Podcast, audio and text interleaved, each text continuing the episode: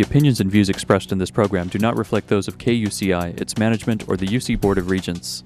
To find out more about this talk show or other talk shows broadcasting on KUCI, log on to our website at kuci.org or check out the latest program guide.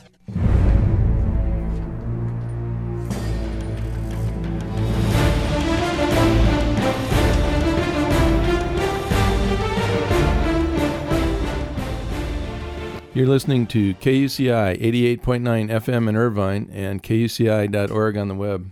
Welcome to Privacy Piracy. I'm Lloyd, I'm the show's engineer, and your host is Mari Frank. Mari's a local attorney and certified information privacy professional. She's the author of several books, including Safeguard Your Identity, From Victim to Victor, and The Complete Idiot's Guide to Recovering from Identity Theft. She's testified many times in Congress and the California legislature on privacy and identity theft issues. And you may have seen her on Dateline, 48 Hour, CNN, NBC, ABC, O'Reilly Factor, and many other shows, including her own 90 minute PBS television special, Protecting Yourself in the Information Age. To learn more about this radio show and our great guests, please visit kuci.org slash privacypiracy. Hey, Mari, what's our show about today? Today, our show is very exciting.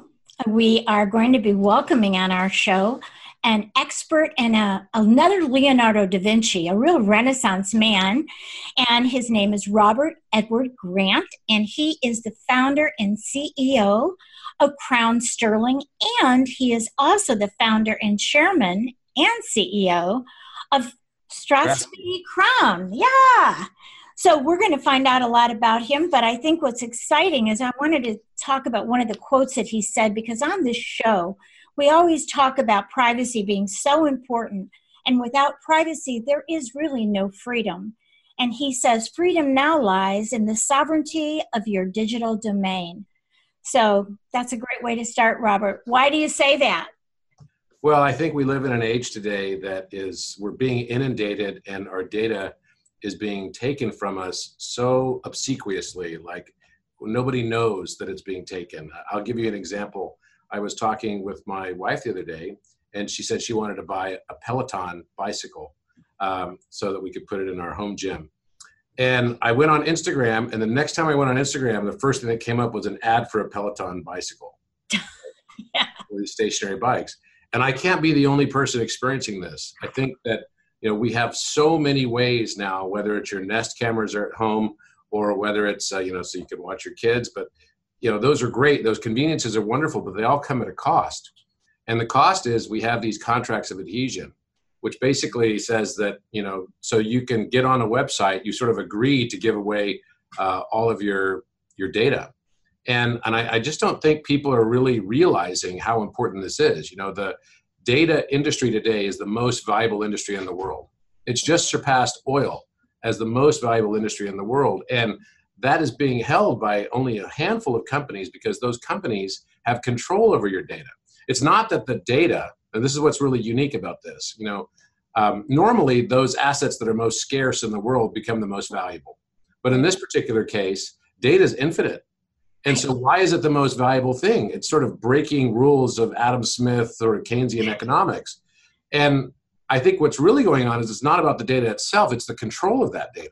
And the control of that data is going to determine, uh, you know, determinants of power in kind of what's called a, a Michael Porter's five forces analysis. And I think that the consumers right now just aren't armed with either the knowledge and technology is moving so quickly that they just don't have choices and alternatives on how to safeguard their data.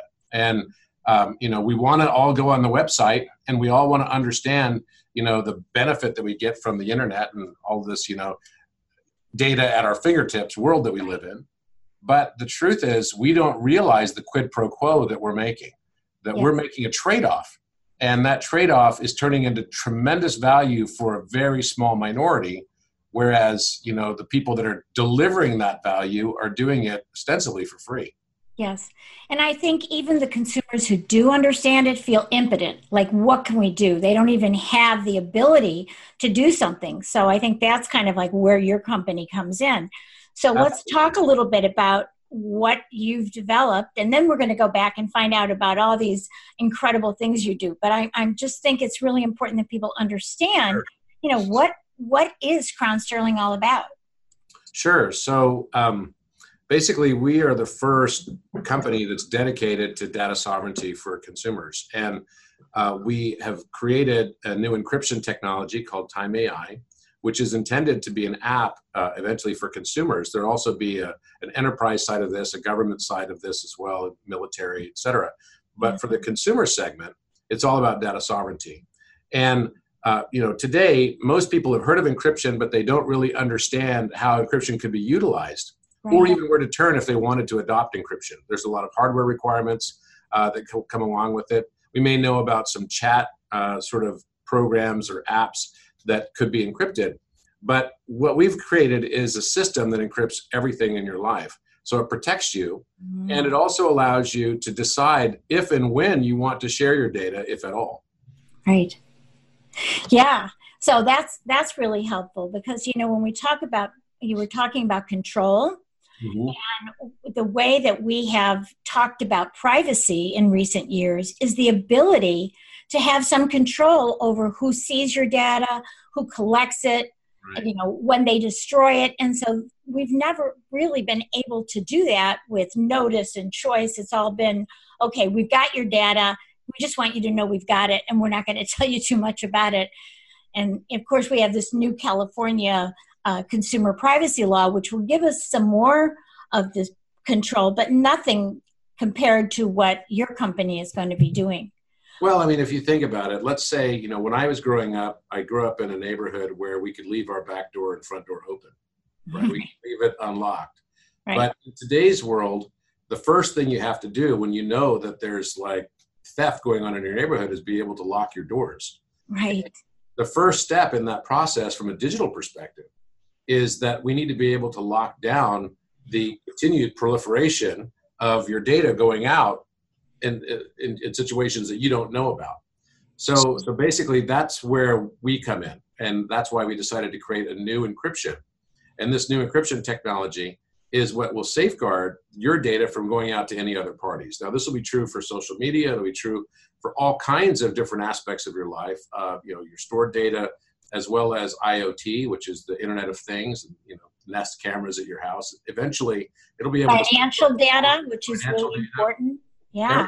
Right. And so we see this as a just gigantic opportunity and uh, uh, quite frankly, a, a, major necessity for consumers because consumers just don't even know.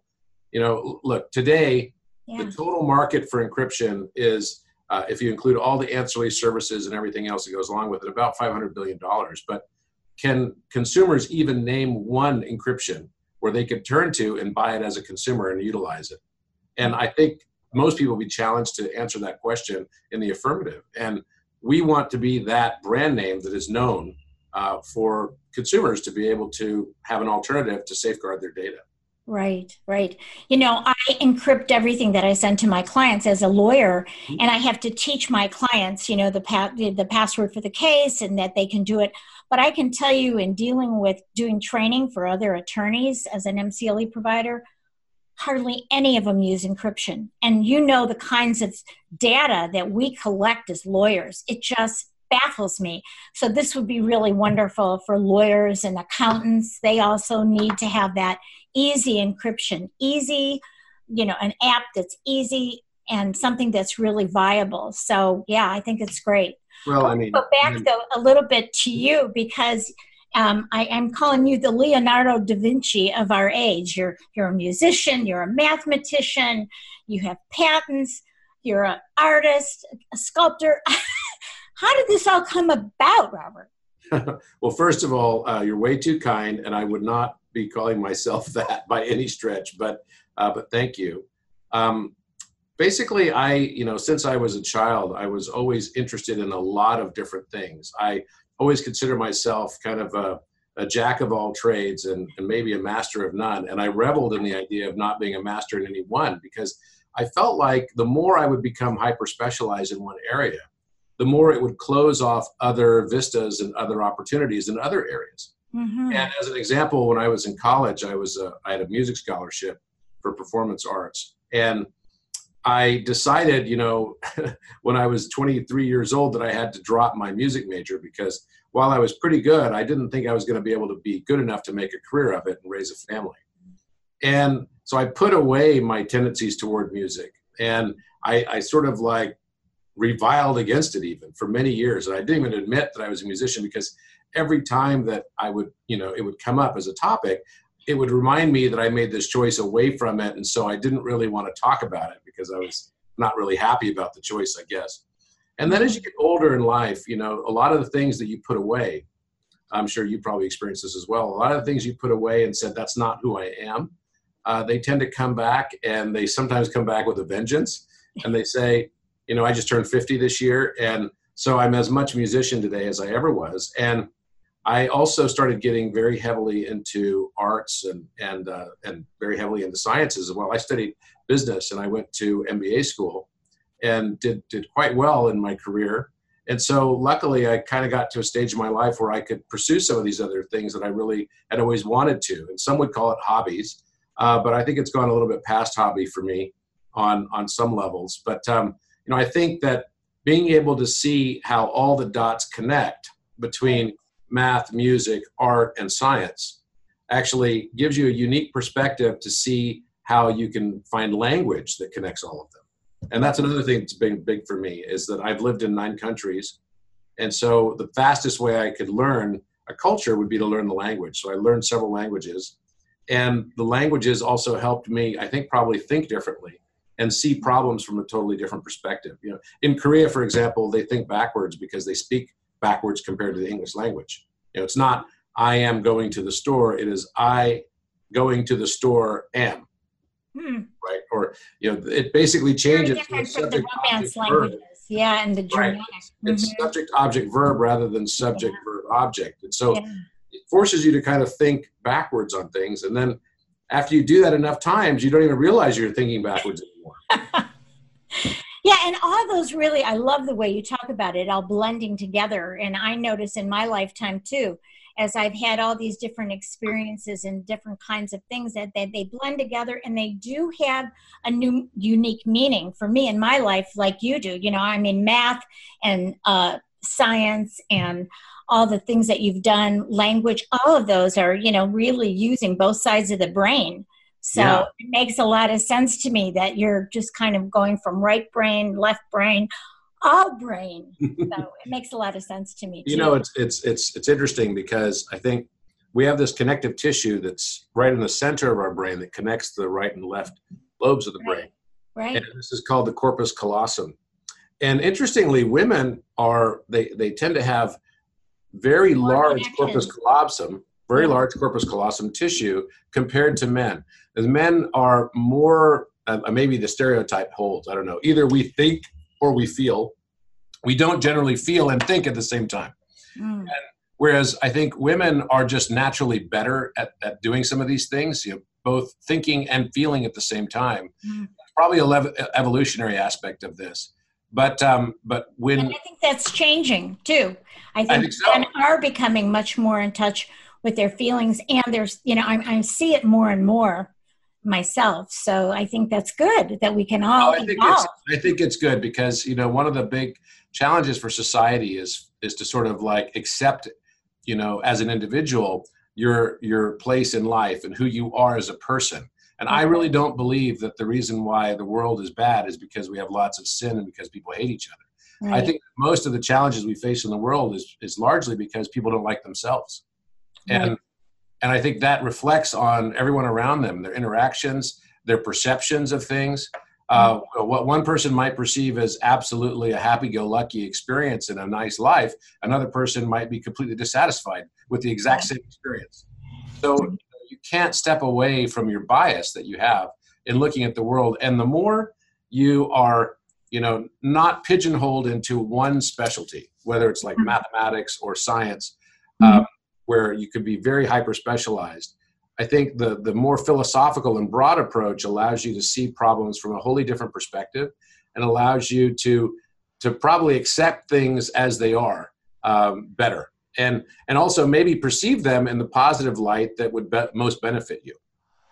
And that's pretty much mindfulness and being conscious and aware So yeah, I love that because I, I teach mindfulness and it, it really blends with the kinds of things that we're talking about is yeah, being aware of yourself, being aware, you know, your emotional intelligence. Uh, there's so many exciting things that are going on at the same time that all the challenges are going on. So yeah, it's, it's great.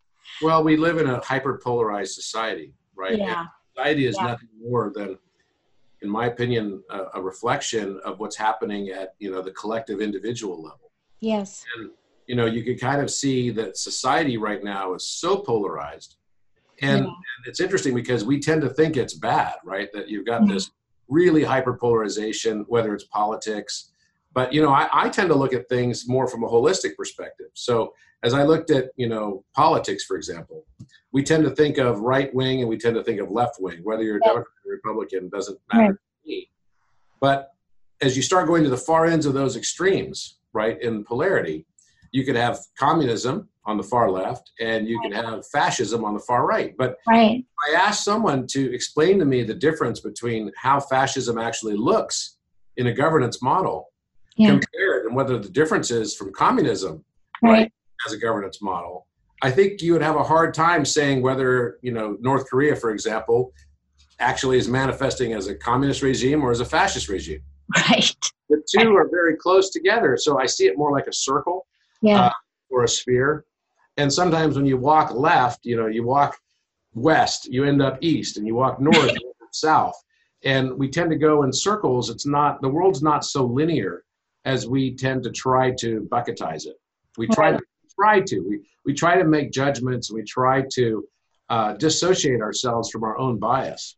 But you know, scientific experimentation proves it that it is virtually impossible to remove the observed Yep. scientific experiment from the experiment itself. Right. You have Right. an impact on everything. So what we expect ends up becoming what ends up turning out from our own perception. Yep, we create our reality. But let me ask you something. Let's get a, bit, a little bit back to you. You were in the healthcare industry for a long time, Mhm. and I still now am. you're in technology. So, wh- what about that? H- how do you feel about that, and how do they relate, and how are they different? You know, it's interesting. I, I worked because I chose to go into healthcare. Um, but at Strathspey, you know, we have 15 different companies in our portfolio, and and they span healthcare, energy, fintech, and and you know now with Crown Sterling, we've just gone into security. Um, you know, each of these industries have a, shared common denominator, and that is heavy regulation. right. We tend to uh, focus on markets uh, when we create companies and create, you know, new startups. We tend to focus on markets that are heavily regulated, have very high barriers to entry, and everyone is going in the same direction that happens to be kind of away from the needs of the customer. Mm. So I, I spent about a week or so on Richard Branson's island twice. Oh, fun. and and the first time I was there in 2010, I'd asked him, how does he choose which you know companies to start? Because he has many companies, and how does he choose which industries to go into? And he's had some epic successes and a few you know very significant failures too, as any entrepreneur does. Sure. And he said, you know, it's pretty simple. I tend to go into industries where there's very little regulation. And I said, well, hang on a minute. You have an airline. There's like FAA and everything. He said, Oh, yeah, yeah. actually airlines is not so difficult it's it's the unions that makes it difficult it's not the regulation Right. Right. if you can have an airline you can build it to success and if you can sell it before it ends up with a union then then basically you could probably be successful because unions can really hurt this business Right. and and i started thinking to myself hmm you know, I looked at all of his examples, with the exception of airlines. They're pretty much all examples where there was very little regulation. Uh, he had Virgin Galactic as well, uh, and that's new frontier type of stuff. Some regulation there. Yeah. But I started thinking, well, you know, why not do something very similar, but focus on industries that are highly regulated? And then find the thing that sort of flips an industry upside down that also benefits the customer. Yes. And when everyone's going away from the customer, we go towards the customer. And as long as we chart that course and stay anchored to that vision of benefiting our customer, then generally it's hard to kind of screw up. You know, you have operational sort of execution challenges that everybody faces in starting a business. But assuming you can get capital for your business, assuming you can you can build a good business plan and you can attract a great team, around it, it doesn't really matter what industry you go into. Uh, there are nuances that are different with each industry, but mm-hmm. in fact, uh, the same types of things exist. The same key opinion leaders within the industry exist. The same types of sort of gatekeepers exist within industries, and identifying them quickly where you can have pitfalls and mistakes, I think, mm-hmm. is, is true whether you're in healthcare or fintech or security or energy. Right. And so that's kind of been our general operating philosophy.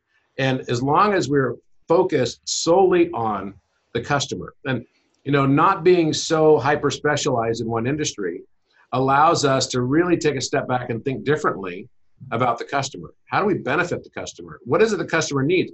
What would I want as a customer? Right.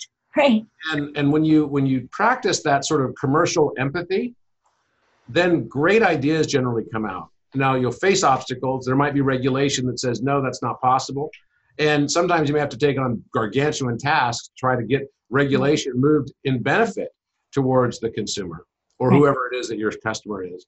But you know, we we tend to look at all businesses in a very similar light, which is how do you disrupt those industries in a, in a, in a way that will benefit customers?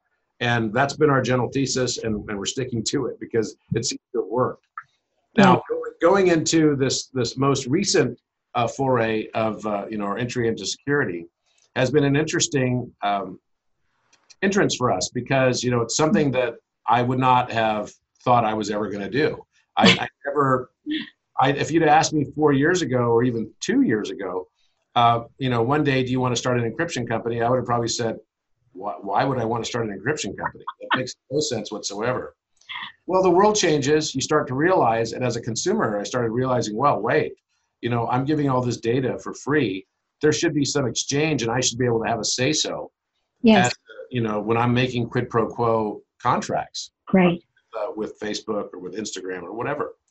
And so basically, uh, what really became the catalyst for this was that I was working with one of our companies in the energy sector on trying to find a connection between electromagnetism and gravity uh, numerically using number theory and mathematics and geometry. Anti gravity stuff? Uh, yeah, more like free energy stuff. Oh, more okay. free energy stuff. Okay. So, um, you know, over unity energy or what's called vacuum fluctuation energy. Fun. so I was working on this with this team, and um, in the process, I discovered a prime number pattern. Right.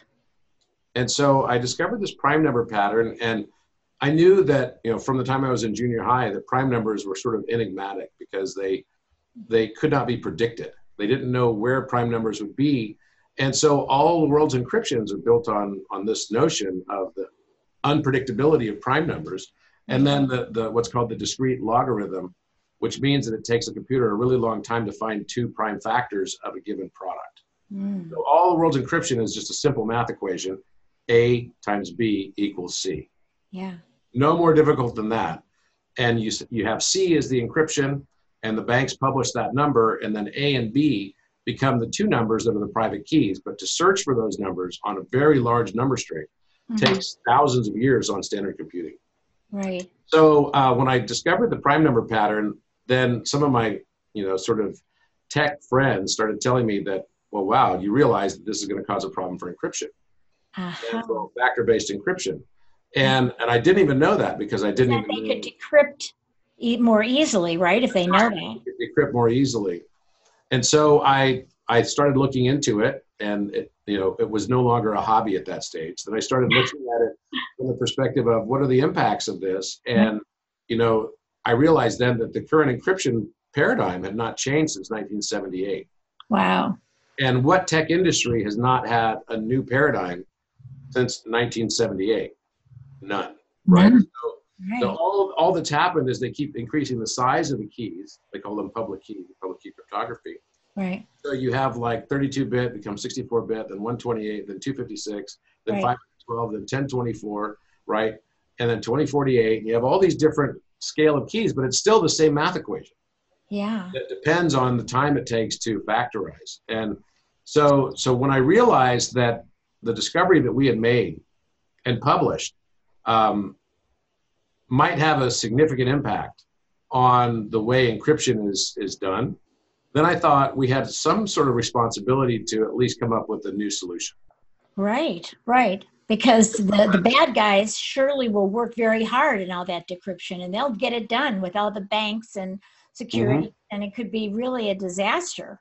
That's right. Yeah. So, so that's why I, I, you know, I decided to to go into the encryption field to create a new encryption that's not at all factor based. So not based on the A times B equals C equation, but instead based on an infinite oscillating series of, of irrational mathematical constants that are, are going, you know, like pi as an infinite string behind it. Right. And these numbers can oscillate very rapidly and be driven by artificial intelligence. So, you know, Do artificial you patent on this? Do you have a patent on it? We have filed patents on this, yes. But, um, you know, it will take probably another year or so, uh, two years maybe even to, to find out if we're going to get a patent issued from the Patent and Trademark Office. But but basically, we feel very strongly about the, the strength of our intellectual property that we have filed, and and we'll see we'll see how the you know PTO does with us, Patent and Trademark Office. Yeah. So this is really a great protection not only for consumers but for companies as well. You know, when we talk about Equifax, which is a huge company that had the huge security breach, and so many mm-hmm. other financial institutions and others, and, and even the IRS. yeah, that's um, pretty bad when the IRS gets hacked, right? Yeah, exactly. And then you've got you've got all those um, you've got all those state governments right now that are getting ransomware. Yes. Right, where someone will come and steal all their data, and then say, if you want it back, you got to pay me ten million dollars. Right. It it's, even happens to attorneys, you know, at a smaller level and accountants. So yeah, I mean, it's bad for the big companies, but even the little guys are getting hit as well. I'm hearing yeah. about that. So, so yeah, this would be uh, a major transformation. So I noticed you put together an incredible team on your website of all these people with different backgrounds, and a lot of them with math, and uh, it's just amazing. So, have you actually rolled this out, or uh, can um, you know what we are? or what? We, we, plan to launch the product before the end of the year, and um, and so we have kind of have a, a, major launch coming up at a conference uh, called Money 2020. Mm-hmm. And we also have some other things coming up here in Orange County as we kind of do our coming out activities. Uh, but we're very excited about Time AI, and we're very excited about this new paradigm of being able to use AI driven encryptions. And you know, there's a lot of industries right now that AI is taking over. Right. And I just want to mention that AI, for those of you who are listening that aren't familiar with that, it's artificial intelligence, and that's that's huge right now in terms of you know machine learning, machine doing. Okay, I just well, it's just it's just one of those areas that encryption seems like a totally logical approach to be thinking about AI as a complement for it, right? Yeah. Because AI can do things so fast, can do things so significantly with yes. numbers, and it can learn. Imagine encryption that learns every time it's attacked. Right. And it gets smarter. How to avoid the attack. That's right. So it, it can increase, like a biological organism, it can increase its own defense. Wow. Would you believe? Gosh, we could talk all day. It's amazing. So I don't, I hate to cut you off, but it is really time to go. So again, I'd like you to give your website, Robert, and I just want sure. to just remind my audience that we have been speaking with Robert Edward Grant. He is the founder and CEO of Crown Sterling. He's a Renaissance man, artist, musician. He does patents and oh my goodness. So I think it's very exciting that he's right here in Newport Beach, Orange County, California. We're so thrilled to have you join us. And so give your website and then it's time sure. to go. Sure. It's www.crownsterling.io uh, to learn about Time AI. There's a great video on there you can see. And uh, I'll look forward to seeing you again soon, I hope. Yes, thank you. Thanks so much. The opinions and views expressed in this program do not reflect those of KUCI, its management, or the UC Board of Regents.